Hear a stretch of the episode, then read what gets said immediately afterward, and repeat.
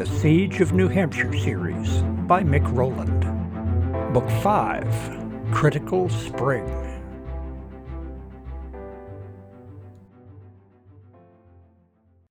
Chapter 7 Part 2 New World Order.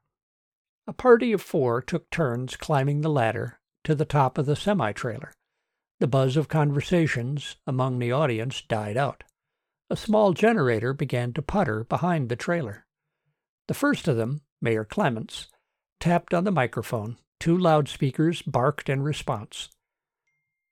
My fellow citizens, we are gathered here today to witness a great moment in all our lives. A turning point from the age of darkness to one of light. The crisis of last October has affected each and every one of us, while the actual authors of this terrorist attack have yet to be identified.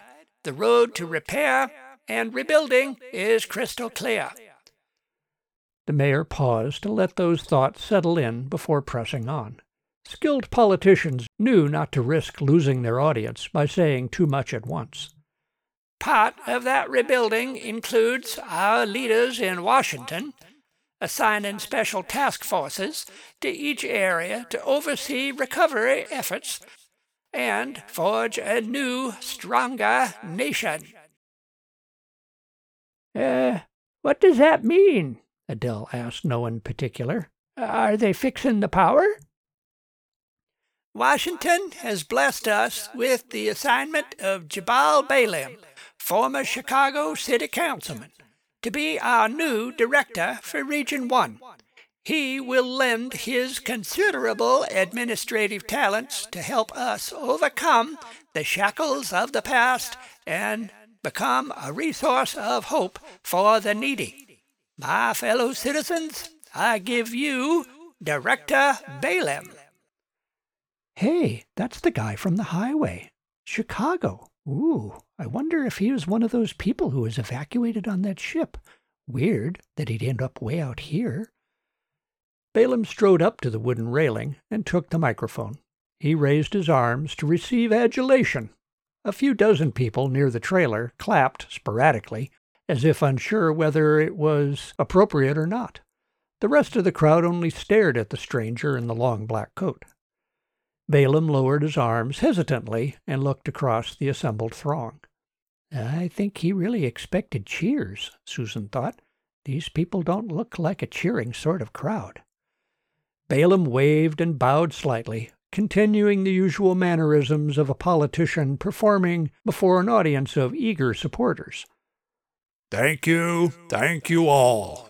It is an honor to be placed in this important position to help all of us become beacons of hope to the hopeless as we reshape our land better than it ever was before. Uh, who's he? asked Adele, none too quietly. Susan shrugged and smiled an embarrassed smile. Uh, a guy named Baylem, she whispered, hoping Adele would get the hint to talk quieter. Baylem continued in a deep and sympathetic tone. These have been trying times for us all. But take hope. Your esteemed leaders in Washington know how you've suffered. They have recently enacted some bold steps to help restore the essential government services that are your right as citizens. But Washington has not stopped at simply returning things to the way they were before. No, this crisis has afforded us a golden opportunity to forge a better life for us all, a better nation. He ended with his voice loud and exuberant. Wait, Susan thought. Did he just rephrase the old maxim of not letting a crisis go to waste? Your new Congress has passed legislation to take us out of the dark ages of a broken country and into the bright new future that will benefit everyone. Baylem held his arms up, A few people clapped. Baylem held up a piece of paper in one hand, the microphone in the other. He glanced at the paper. You all remember the awful days before this crisis. Our nation was being torn asunder by divisive groups clinging to the tatters of an obsolete and crumbling empire. That oppressive reign of racists, sexists, and bigots. Baylem barked out the accusations, then paused. Susan squinted and tilted her head. The old tar and feather words sounded out of place for a people relieved to have simply lived through the winter. For months, the topics of people's conversations revolved around what might or might not be edible, how much sawdust could be added to dough and still be considered bread, or whether it was better to bury or burn the dead. Starvation and death didn't care what gender or race you were. No one thought in these categories. As you are keenly aware, Baylem said, this crisis has emboldened those corrupt elements, the criminals, the oppressors, to take advantage of our hardship.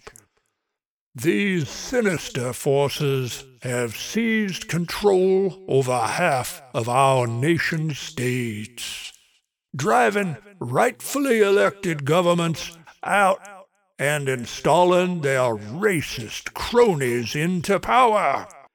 Interesting spin on the coalition states, Susan thought.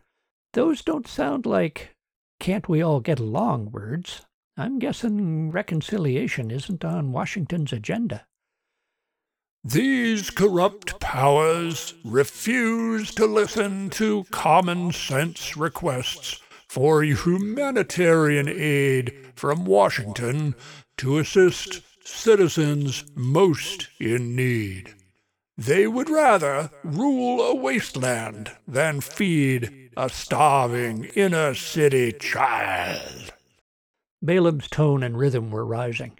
Our nation was already deeply divided between those of us who wanted progress for everyone and those who would steal progress, deny women and children decent food and shelter, Dark forces only interested in amassing fortunes for themselves on the backs of widows and orphans left to perish in the snow. Baylem pounded the board railing to express his outrage.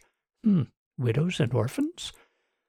Behind me lies a nest of these same vipers. Baylem flailed an arm over his shoulder. They're criminals not only enslave poor victims inside their borders. They have crept like snakes across our borders, raping our daughters, killing our grandmothers, stealing our food, and terrorizing the land.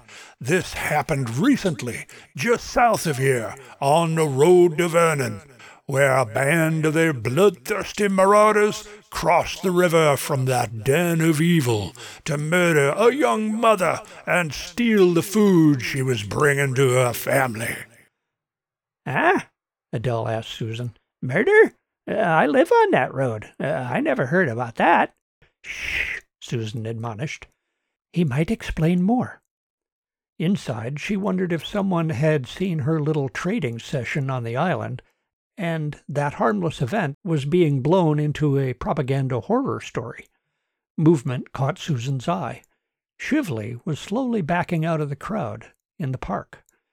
He took occasional small steps backward, always facing the stage. Did that strike a nerve in him? They didn't catch him. He's acting worried he'll get tied to it. Rest assured, good citizens, your government has new plans to crack down on these criminals, continued Baylem. I have ordered new high tech monitoring devices along the river that can detect movement and alert authorities to incoming marauders. We will first contain this cancer, then cut it out. He held up his arms for applause again, but no one clapped. Knots of people with worried looks on their faces conversed. They were still digesting the news of the deadly attack. Shively took a few more steps backward. If he kept the same course, he would back up Canal Street. Susan intended to discreetly intercept him and have a few words. I don't think he expected the propaganda spin. Whatever his contact is on the inside, they didn't know about the attack story, or Shively wouldn't even be here. But now, said Baylem, on to better news. Congress has decided that you and all the good people of this land deserve a new flag to symbolize our rebirth and rebuilding. The criminals who have broken away from civilized, decent society still use that old imperious symbol of racism, sexism, and oppression, the red, white, and blue to represent their motley collection of stolen states. We say, fine, let 'em keep it. It hasn't been our flag for many years, anyhow. Citizens, I give you your new flag. With that crescendo, Baylem and the mayor kicked a long roll of fabric that lay across the top edge of the semi trailer. Susan hadn't given it much thought before, thinking that it was part of the railing. The 16 foot wide roll tumbled down the dull aluminum side of the trailer.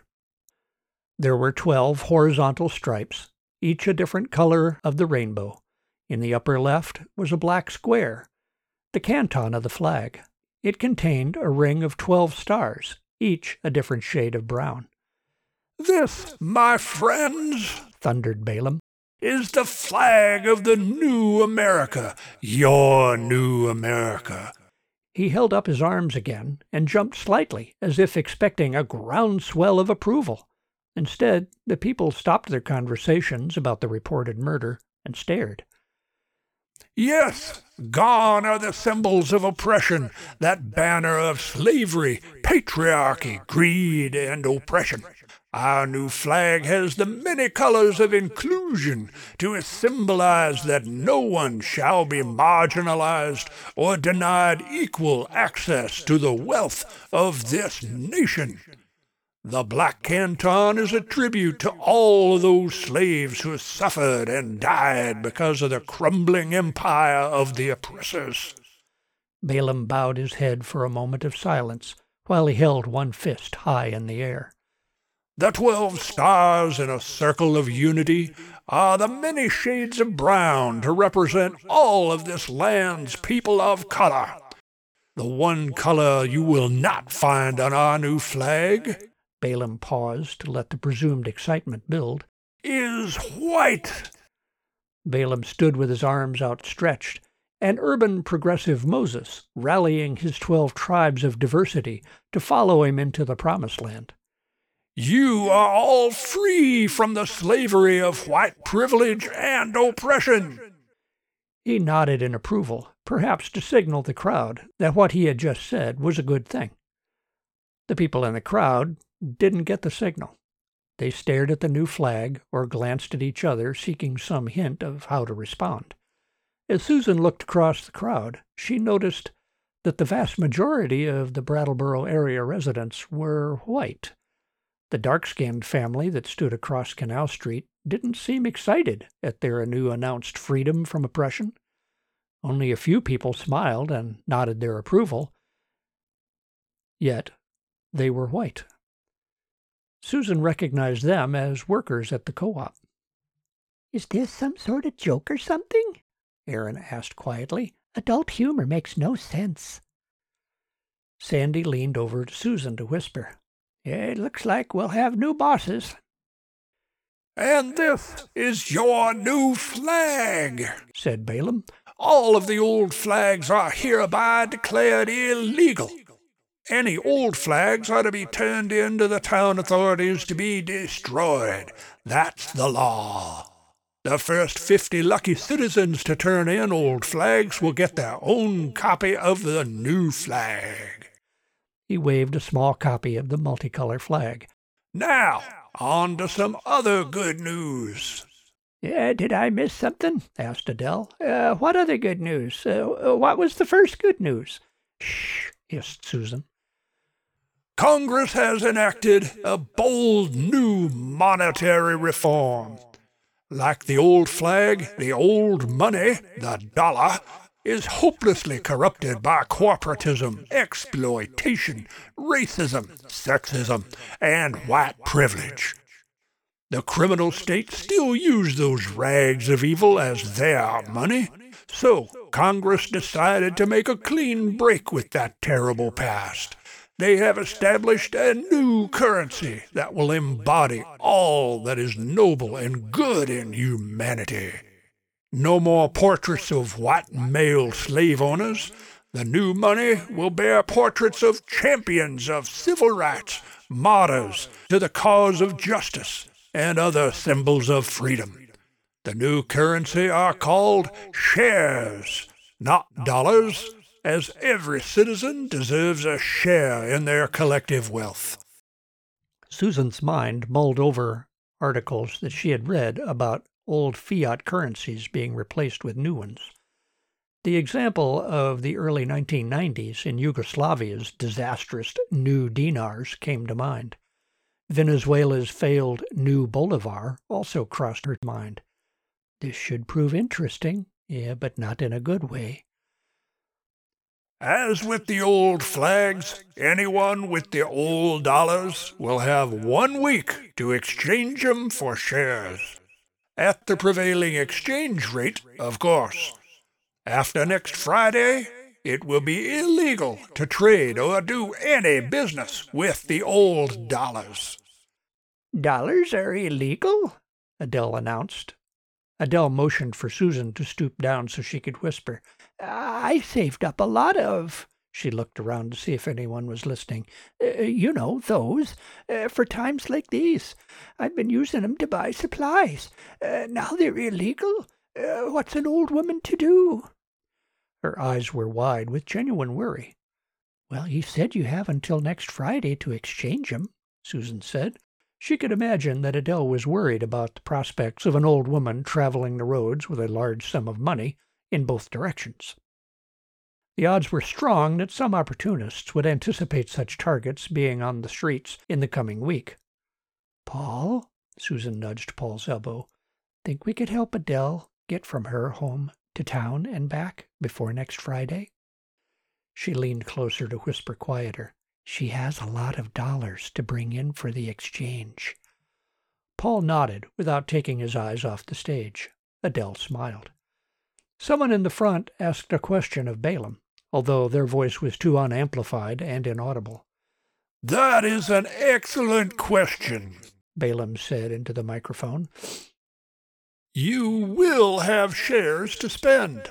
Part of the new currency policy is the provision that each and every household will receive 100 shares per week as a guaranteed income. This new program will alleviate poverty and erase the blight of income inequality throughout the regions. They don't call them states anymore? Susan wondered. She saw Shively backing slowly up Canal Street, getting closer to her position. She nudged Paul. He had been watching Shively, too. The two of them sidestepped to put themselves in his path. Oh, sorry, Shively said when he bumped into Susan. He didn't turn to see whom he had backed into. He shifted to the right, only to bump into Paul. Eh, oh, sorry. I'm surprised to see you here, Susan whispered. Shively shot a quick glance over his shoulder. You? He froze and faced the stage. Yes, me. From all the new security, I figured they caught you. No, no, no. They never saw us. Shively hissed between clenched teeth. They must have seen something, Susan whispered through ventriloquist lips. They tightened just about everything that very next day. Coincidence? She blamed Shively getting caught and ruining her chances of getting across the river. She reserved the biggest kick for herself for not being ready when her one, and now maybe only, opportunity arose. Shively tried to take a step backward between Paul and Susan. They both closed the gap. You're in a pretty big hurry to leave, she whispered. Her eyes stayed forward. Why is that? Shively glanced around at the people nearby. His fingers fidgeted with his buttons. He seems too genuinely worried to be on the Fed payroll, she thought. I wonder if his insider contacts might not be in power anymore. Look, if you must know, I have a lot of dollars, okay? he whispered over his shoulder. His insiders must not be too high up. They did not know in advance about the shares coming out, although I'll bet the powers in D.C. were keeping the new money in a tight secret to prevent chaos before the new notes were ready to roll out. I need to get them traded for supplies before. Shively glanced back. Before they get the news. I'm gonna bet the exchange rate will be like a hundred to one or something, but it will be zero after next week. Dollars will be worthless soon. So you're gonna stick some poor schmuck with a load of worthless cash? It's just business, okay? said Shively. Look, I don't know why they upped the patrols. It wasn't us. We got back clean. Now, I gotta get out of here.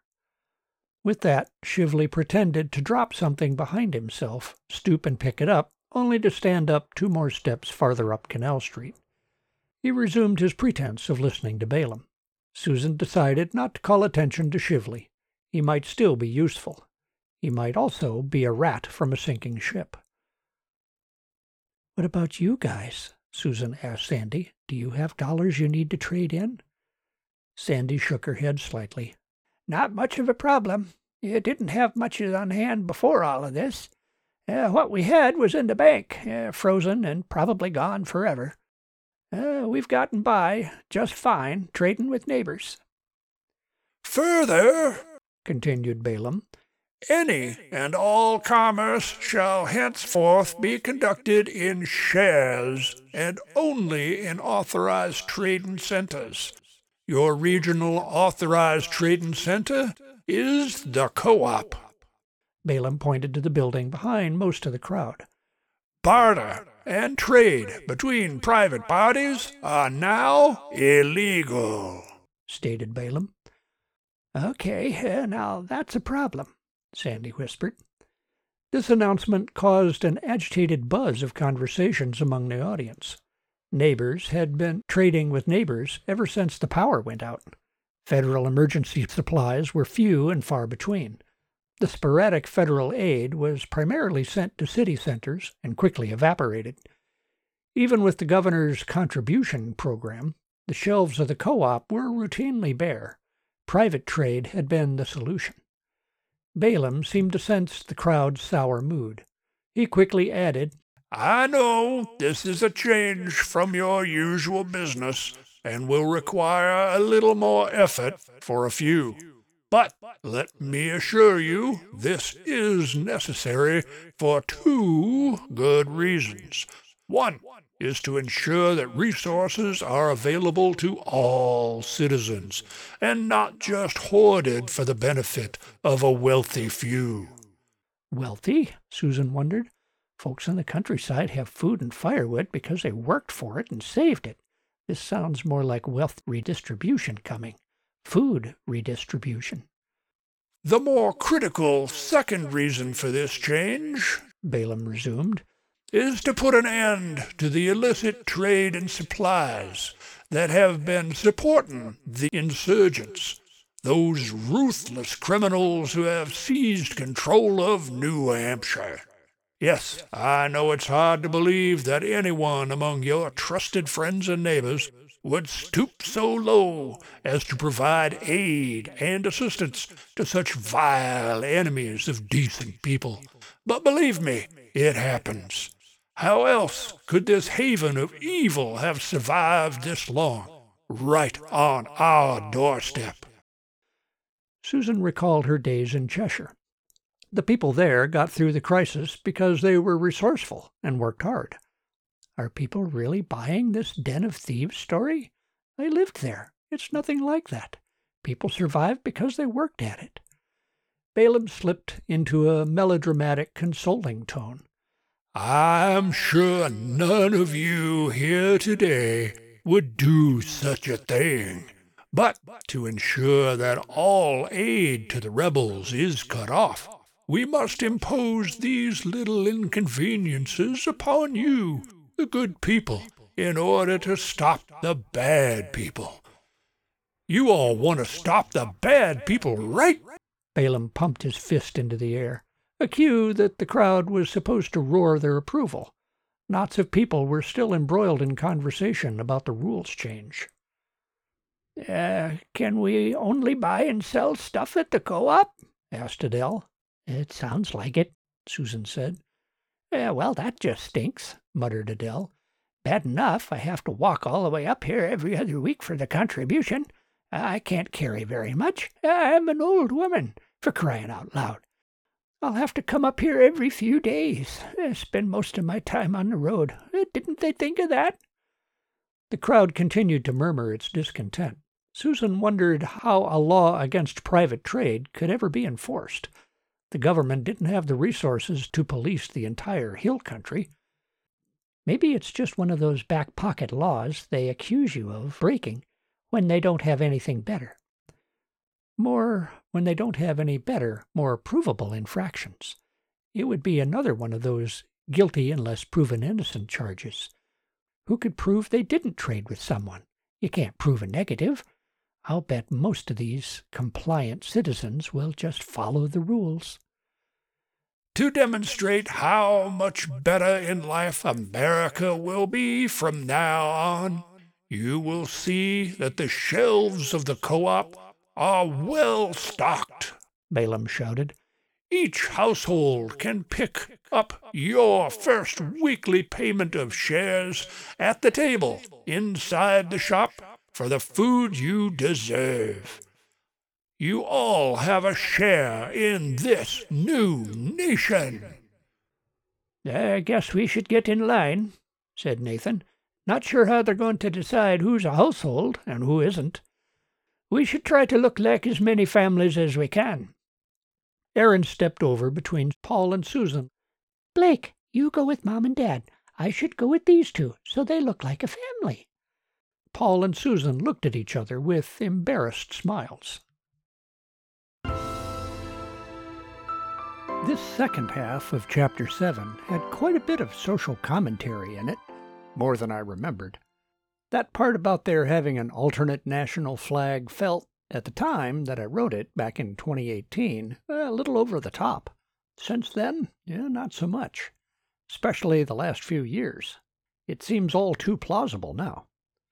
The other part of Baylem's good news, the new money, has also turned out to be rather fitting for these days, with increased concerns about central bank digital currencies and about the BRICS nations forming a rival reserve currency, causing the collapse of the dollar, which some predict would have a domino effect on many economies, it shines a spotlight on the role of money in our society and the somewhat fragile nature of that role. Coincidentally, I'm exploring that fragile role some more in the chapters of Book Six that I'm currently writing. Money is, essentially, just a medium a middle ground for exchange. It makes commerce a whole lot easier than barter. Ultimately, we don't value the dollars themselves, but what they can do for us a utility bill getting paid, a new pair of shoes, a bag of groceries. At the base of our economy, we're still trading our stuff, or our labor, for someone else's stuff, or their labor. Just like in bartering, the money is a handier means to keep score. Today's money itself has no intrinsic value. It's fiat currency, with nothing other than the government's promise that it's good. Money used to, long ago, have some tangible value when the paper notes were redeemable for gold or silver, but even then, the gold and silver were themselves pretty much symbolic in value. Silver doesn't have a lot of nutrition or calories to it. Fiat currency only works when the vast majority of people trust it. What tends to happen in a collapse, even if it isn't the sort of total apocalyptic collapse, is that the government's promises don't mean that much. People don't trust the fiat money, so sellers are reluctant to accept it. If you can't pay your bills, buy some shoes, or buy groceries with the money, well, then what good is it? What, if anything, could you do to mitigate that problem? Diversification is the common answer, but diversify into what? That's the question. That tends to be a hot topic in preparedness circles. There are folks who champion the idea that gold and silver will rise as the alternate currency in a collapse situation. Other folks argue that precious metals will have much the same trust problem, that most people won't recognize or appreciate the value of your silver coin, so they won't trade their pair of boots for it. Even gold and silver need to be trusted by enough of the population for them to be practical. Still others imagine that only barter will work and often advocate for stocking up on consumables, things with immediate intrinsic value like food and blankets, etc., so you'd have something to barter with. But since people have lived their entire lives using the concept of money, it's hard to imagine that something else won't get nominated to take the place if our current currency should fail. Commodity money is an ancient concept.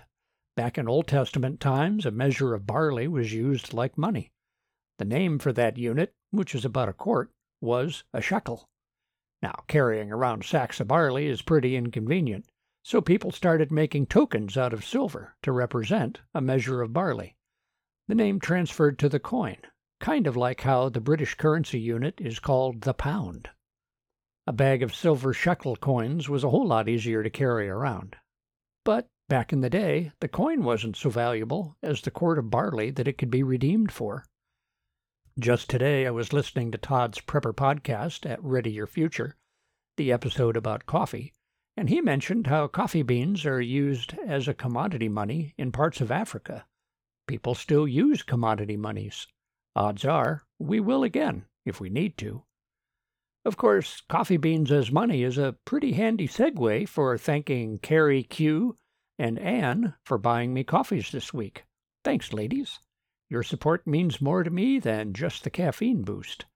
And if you want to be one of the cool kids too, like Carrie and Ann, check out my page at buymeacoffee.com slash microland, all one word.